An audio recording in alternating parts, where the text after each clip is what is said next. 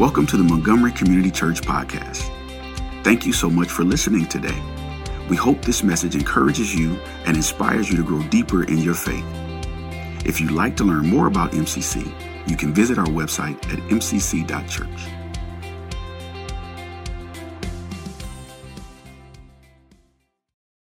Well, good morning again, MCC. Gotta remember this little thing called the power button. Have to turn that on. So we're so excited to be with you all, those who are in the building, those who are watching us online. God has absolutely been faithful, and we're excited to continue into this series, The Trees of Christmas. So it's interesting that the Christmas story is a really beautiful story, right? We could agree that it's a beautiful story. It's been told virtually every corner of the world and probably in almost every language, Ms. Gail, but you guys know the story, you know, Mary and Joseph and the little town of Bethlehem, right? You know, the angels, the shepherds, the wise men, some call them magi, right? Of course, there's King Herod, the guy that was willing to do everything he thought he could or would do to protect his throne. Yet of all of the images and people and angels and visitors, one thing we don't quite see in the Christmas story is the very thing we see everywhere at Christmas. We see it in shopping malls and in homes. We see it, Chuck, we see it at the White House, in the White House. We see it everywhere we think. We see it all through the course of the movie Christmas Vacation. Who does not like that movie, right? What am I talking about? I'm talking about the Christmas tree, Pierre. It seems that Christmas trees are found everywhere at Christmas, except in the very story which started it all. Yeah. The story of the birth of Jesus, the Savior of the world.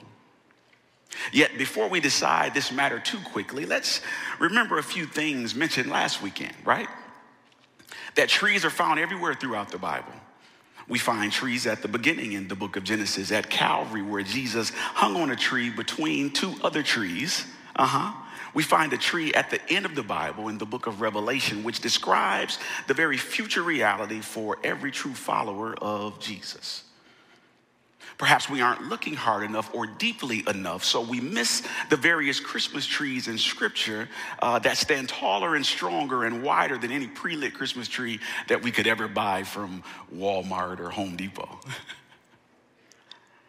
Or any of the real trees, some of us like real trees, any of the real trees that you can get and cut down at a tree farm. While we tend to focus only on the Christmas tree within our own homes at Christmas, in the Bible, there are several. And I'm glad you're paying attention today because I'm going to walk you through that and we're going to talk about it a little bit. My point is, at Christmas, we shouldn't limit ourselves to only the view focusing on the Christmas tree, but rather we should focus on the Christmas trees. Yeah, I say trees as they are plural in nature. That's why last weekend we examined the Christmas tree found in Isaiah. That tree both focused on Jesus and the multi-ethnic family that God desires to grow. Today, I want to focus on a related Christmas tree, clearly found in Scripture, known as the family tree. Yeah. See, long before there was an Ancestry.com, there were various genealogies that were recorded both in the Old Testament and the New Testament. And it shouldn't surprise us that when it comes to Jesus, we find not just one family tree, but two. In Matthew 1, we find one. And in Luke 3, we find another. See, the truth is, back in Bible times, a well-researched and cataloged family tree helped to ensure things like the proper sale of land.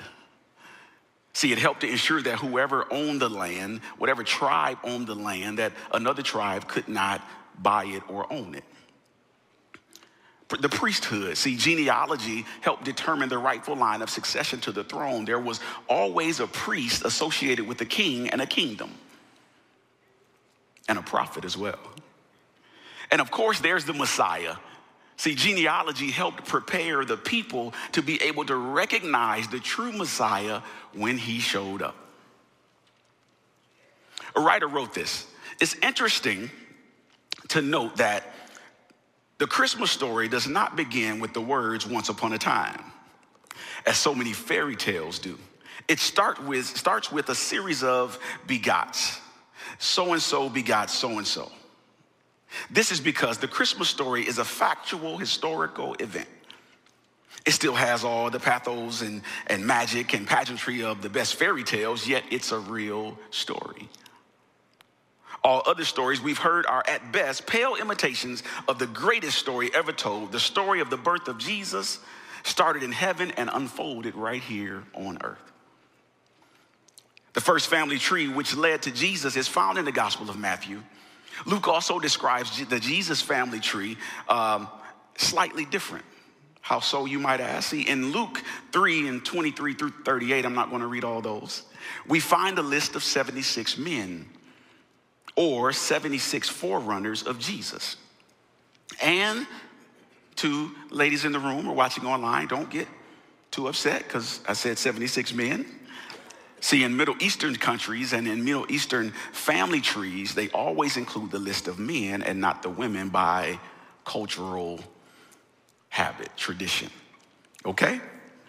Likewise, Luke is quite honest about the men who preceded Jesus and those that led to the birth of Jesus. While Matthew did much of the same, he listed laudable men and respectable men, but he includes some others.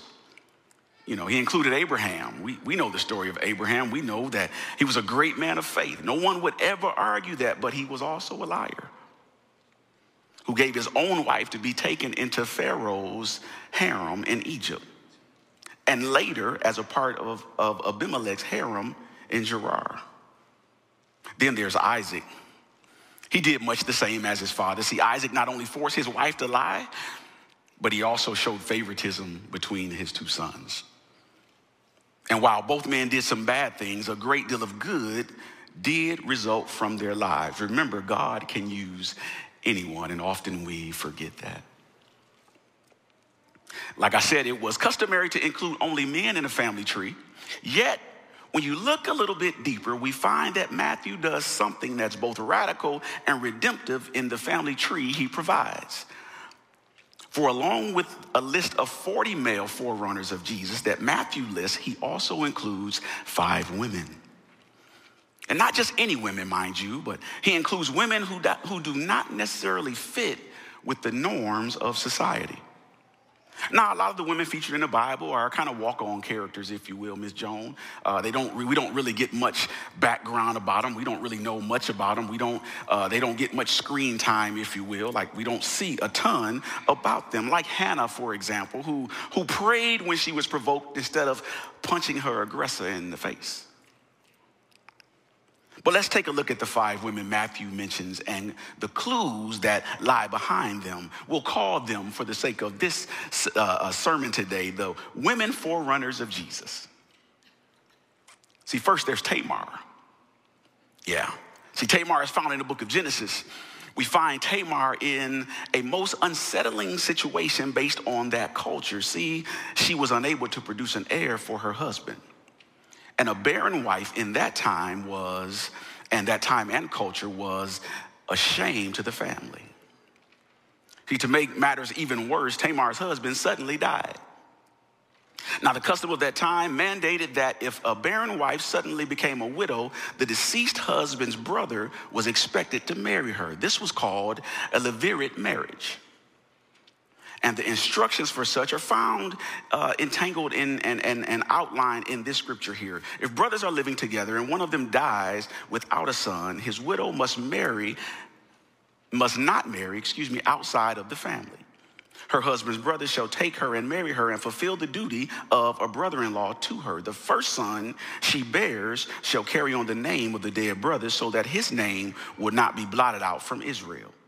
However, if a man does not want to marry his brother's wife, she shall go to the elders. You guys sitting down? Okay.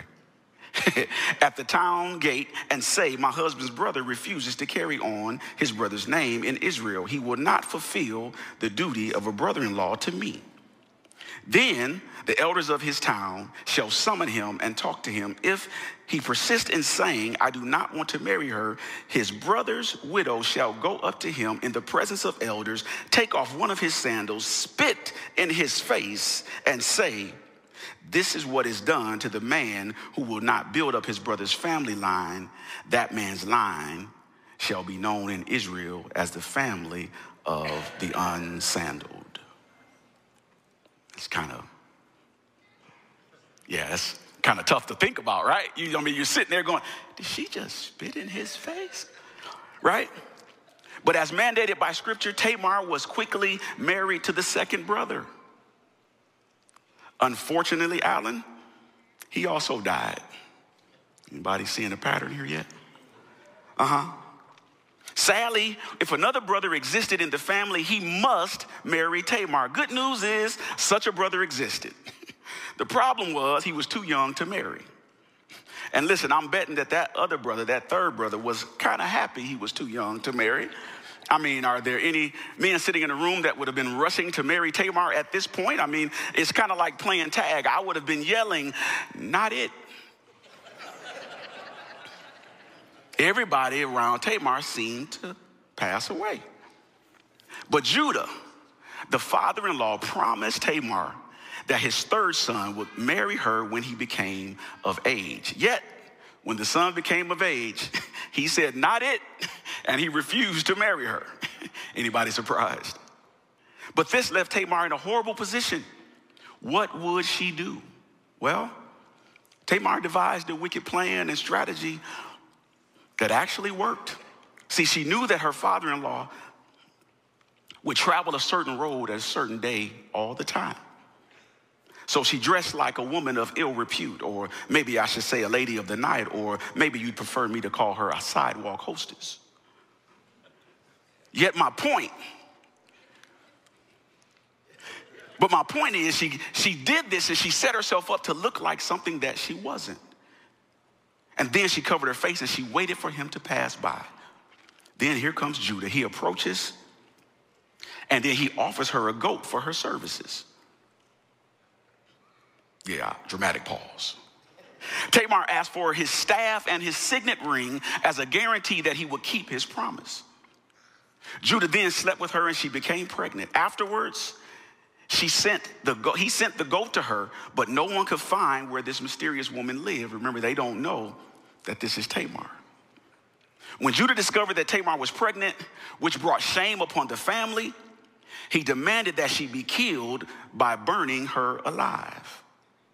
While being dragged to her death, she sent a message to Judah, along with the ring and his staff he had previously given her, and she uttered these words in that message: I am pregnant by the man who owns these. And at that moment, Judah realized he was the guilty party.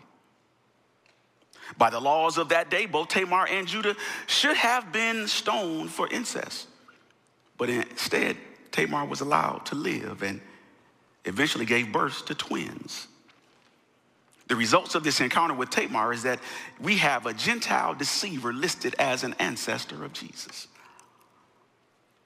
Yet Jesus' family tree gets even more interesting, and it leads us to Rahab. Rahab is known well throughout the Bible as a promiscuous woman, and because of that, she didn't have a good reputation. We read about Rahab in chapter 2 of Joshua. She lived in Jericho. Many of you know the story. And she lived there during the time that Joshua, the leader of the Israelites, desired to conquer the city. So in preparation, Joshua sends 2 spies, right? He's following Moses' lead from the promised land, except Joshua just sent 2, okay? And of all the places that these spies could choose or find to stay, is at Rahab's home. When word reached the king of Jericho that spies had somehow entered the city and perhaps were lodging in Rahab's home, he sent this message to Rahab: bring out the men who came to you and entered your house, because they have come to spy out the whole land. Now, Rahab was not only promiscuous, she was also a liar. So while still hiding these 2 spies in her home, she responded to the king by saying this: Yes, the men came to me, but I did not know where they had come from. At dusk, when it was time to close the city gate, the men left. I don't know which way they went. Go after them quickly. You may catch up to them. Now, the funny part in that is she doesn't know which way they went, but go after them quickly because I'm sure you'll catch up to them. Yeah, that was the part I chuckled a little bit when I was reading this for studying. But after the soldiers left, and get this, then they leave and do what she said. Rahab met with the spies and pleaded with them. See, knowing that because of the God he served, Joshua had the power to overtake the city, she stated this. She said, "Now then, please swear to me by the Lord that you will show kindness to my family because I have shown kindness to you. Give me a sure sign that you will spare the lives of my father and mother, my brothers and sisters, and all who belong to them, and that you will save us from death." The spies agreed to save her life and her family's life, and they left. So the results of this encounter of Rahab is that a Gentile promiscuous woman risked her own life because she believed in the power of God.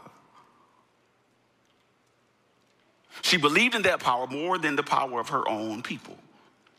Subsequently, this Gentile woman was of a disrespectful livelihood, but of a respectful faith. Let me say that again. This Gentile woman was of a disrespectful livelihood, but of a respectful faith. And because of that respectful faith, she is listed as a part of Jesus's family tree. Then there's Ruth. Ruth was a Gentile who lived in a place called Moab. One day a Jewish family moved to her town, and Ruth married one of their sons, and eventually both sons died. They were left behind their mother, Naomi, and these two daughters-in-law. The mother, Naomi, made plans to move close to her relatives who lived in Bethlehem. Now, Ruth knew that the only way she could survive was to move back with Naomi, even though the other daughter-in-law decided to stay behind. Ruth then exclaimed the following words to her mother-in-law. She said, "Don't urge me to leave you or turn back from you. Where you go, I will go, and where you stay, I will stay. Your people will be my people, and your God will be my God. Where you die, I will die, and there I will be buried. May the Lord deal with me, be it ever so severely, if even death separates you and me." Many have heard this used perhaps during a wedding ceremony. "Bid me not to leave you." She's begging, Sam. She said, "Don't make me go away." She said, "I can't go back there because if I go back there, I won't survive. So mother-in-law, please take me with you. Let me stay with you." So Ruth chose to leave behind her own people and the religion that she knew in order to embrace the true God of Israel. So soon after they arrived at Bethlehem, Ruth caught the attention of a certain man named Boaz, a relative on her husband's side. He urged her not to go in the fields and was expected, as it was expected of other women to do. Rather, he said this. He said, "My daughter, listen to me. Don't go and glean in another field. Don't go away from here. Stay here with the women who work for me. Watch the field where the men are harvesting and follow along after the women. I have told the men not to lay a hand on you, and whenever you are thirsty, go and get a drink from the water jars the men have filled." At this, she bowed down with her face to the ground. She asked him, "Why have I found such favor in your eyes that you notice me, a foreigner?" Boaz replied, "I've been told all about what you have done for your mother-in-law since the death of your husband. How you left your father and mother and your homeland and came to live with the people you did not know before. May the Lord repay you for what you have done. May you be richly rewarded by the Lord, the God of Israel, under whose wings you have come to take refuge." Ruth could see and she could sense then that Boaz cared for her. And she could sense this with all of her heart. So Ruth went to Boaz one night while he was sleeping and quietly uncovered his feet, which eventually woke him. When he saw her, Ruth told him, "I am your servant Ruth," she said. "Spread the corner of your garment over me, since you are a kinsman redeemer."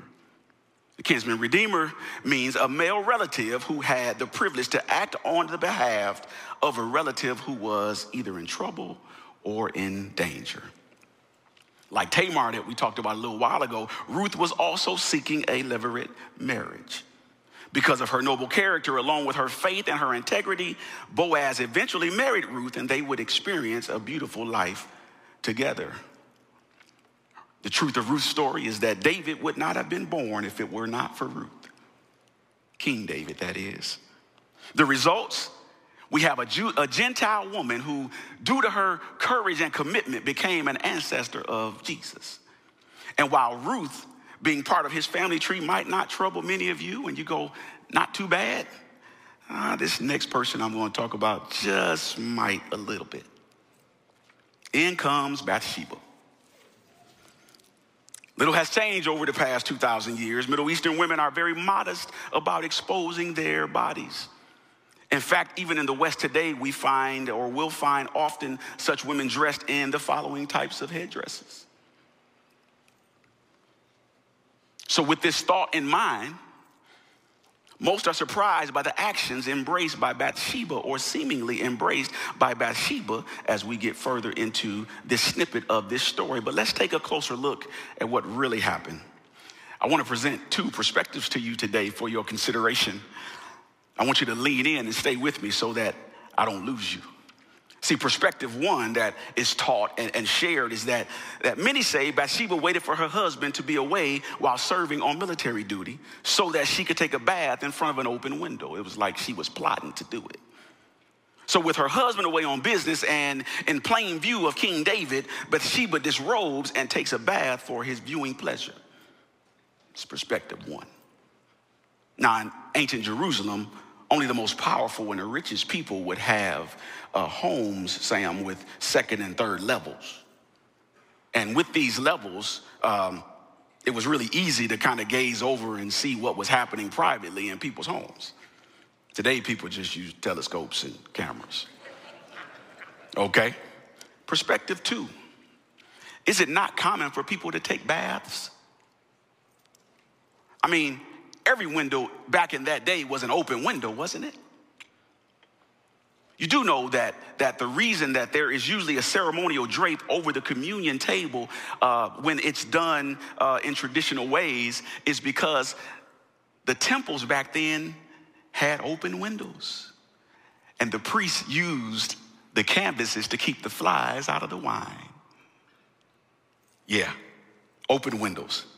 And did Bathsheba build her own home? Did she design it and say, I want the bathroom on the top and put the tub out there near the window? Perhaps the most important questions we should be asking is, why was King David not away with the army? Is it not historically and biblically known that King David always led his army? Was he not a great warrior? I'm not blaming, I'm just asking a question. Did Bathsheba assume no one would see her because she expected all the men to be away in battle? We don't really know. So David does see her. And what does he do in response? He notices her beauty, among her other things. He sent someone to find out more details about her. Then he sent for her. He slept with her, and then she became pregnant. Then he arranged for her husband to be placed on the front line where he would surely meet death. Then David marries Bathsheba, even though he already had 3 wives. This story is a classic example, in my opinion, of a powerful man and a powerless woman. Remember what was going on in ancient kingdoms. Study it, understand it. A king could kill anyone who disobeyed him. So Bathsheba had no rights, and she had no choice. Did she resist, beg, or comply? We don't know. We only know that David could do whatever he wanted to do as king. So David sins. And now he's far removed from the God who celebrated him and lifted him and promoted him. Because of his actions, he's been removed from God's presence. And although their first child died, they eventually have a son together and name him Solomon, the wisest man who ever lived. Isn't it funny how we can create complete chaos in our lives and impact and hurt the people around us? And somehow, when the smoke clears and the dust settles, God will get glory from it. Finally, we have Mary. Mary, of course, was a lowly peasant girl. We know that. She found favor with God to be granted the opportunity to be the earth mother of the Son of God, who would be born to us, Jesus, the Savior of the world. Mary was humble, she was pure, she was obedient, she was courageous, and I dare say she was even saintly. So as we review these five women, I have this question. Why would Matthew buck the trend of culture and include the names of five women in the genealogy of Jesus at Christmas? Great question. You guys know I like good questions. Kenneth Bailey gives us three powerful reasons, and I'll be out of your way. Jesus' family tree explains why Jesus included both men and women as his disciples. Matthew included both women and men in his family tree as a sign of the new kingdom of God Jesus came to bring. The Apostle Paul would later state it this way. So in Christ Jesus, you are all children of God through faith, for all of you who were baptized into Christ have clothed yourselves with Christ. There is neither male nor female. In a world that only seems to esteem men, Jesus esteemed all. Second point, Jesus included both Jews and Gentiles. Matthew wrote Jesus' family as he did because all the men were Jewish. Remember, Jesus was a Jew. And the only way to include Gentiles was to list some of the women whom God used to make a way for Jesus. Tamar, Ruth, and Rahab were all Gentiles, while Bathsheba was initially married to a Gentile. By including them in the family tree of Jesus, Matthew provides us with a beautiful pair of bookends. See, he begins by mentioning Gentiles because Jesus would eventually command all of his followers to reach a Gentile world in his name. And he will state this as the charge for them. All authority in heaven and on earth has been given to me. Therefore, go and make disciples of all nations, baptizing them in the name of the Father and of the Son and of the Holy Spirit, and teaching them to obey everything I have commanded you. And surely I am with you always to the very end of the age. MCC, I charge you today to go, make, and teach. Go, make, and teach. This is what Jesus has commanded for us to do. And the Apostle Paul would later state it this way. So in Christ Jesus, you are all children of God through faith. For all of you who were baptized into Christ have clothed yourselves with Christ. There is neither Jew nor Gentile. Last point, Jesus includes both saints and sinners. Yeah, someone should be grateful right there. It is here that we must all stand up and take notice. See, Tamar deceived her father-in-law and slept with him. Rahab was a woman of questionable reputation. Bathsheba's future children would be raised within a context of manipulation and competition and cover-up. Ruth was honorable, faithful, and courageous. Mary was saintly, humble, and pure.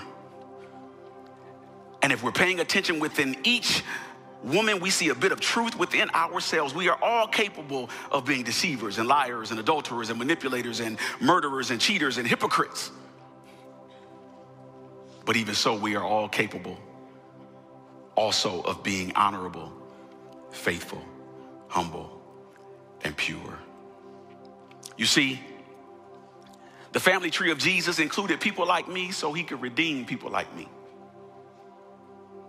You should say that to yourself. The family tree of Jesus included people like me so that he can redeem people like me. Jesus came at Christmas to minister to people who identified with the former but have potential to live like the latter. Due to his atoning work in and through our lives, we love him and we thank him. Many have sinned and need comfort. And many have sinned and need to be confronted, like the prophet Nathan confronted David. My party question is, are you truly aware that your sin separates you from fellowship with God?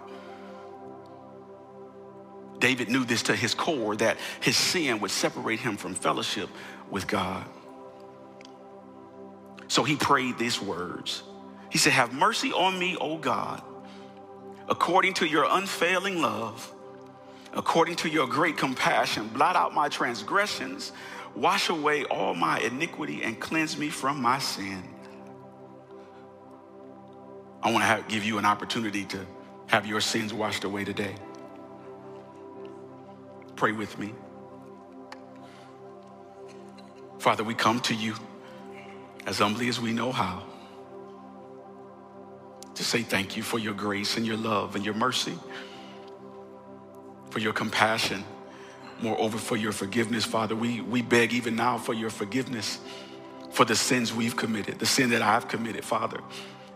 Father, we pray even now in the name of your son, Jesus, that you give us the strength and the courage to turn away, to repent and walk in the right way.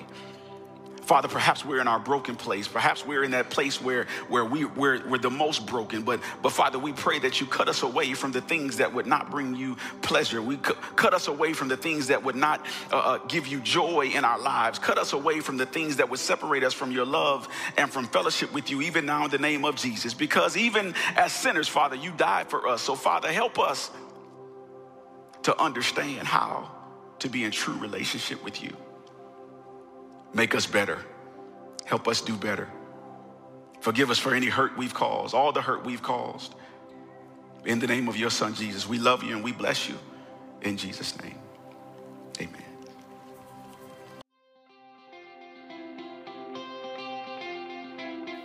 Thanks for listening.